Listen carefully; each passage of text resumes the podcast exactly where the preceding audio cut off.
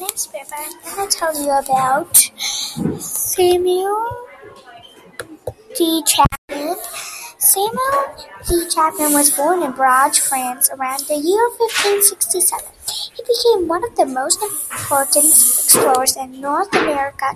French history mapped much of Canada and the northeastern United States. In sixteen oh three, Champlain sailed to North America on Francisco Gravel DuPont's expedition.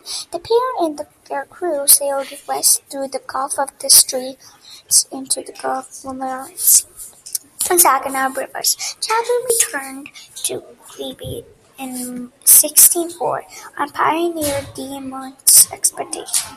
For the next three years, Champlain explored much of the coast of Nova Scotia, the Bay of Fundy, and the coast of Maine, Rhode Island, and the Massachusetts. Champlain started his first colony, the New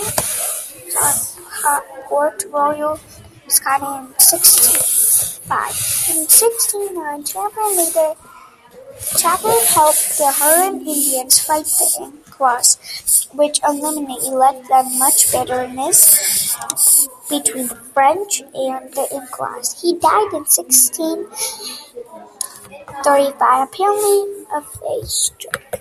Thank you for listening to about Samuel de Champlain. I hope you learned so much about him because he was one of the important guys, and I hope you love and I hope you write stuff about famous people like I did. Bye.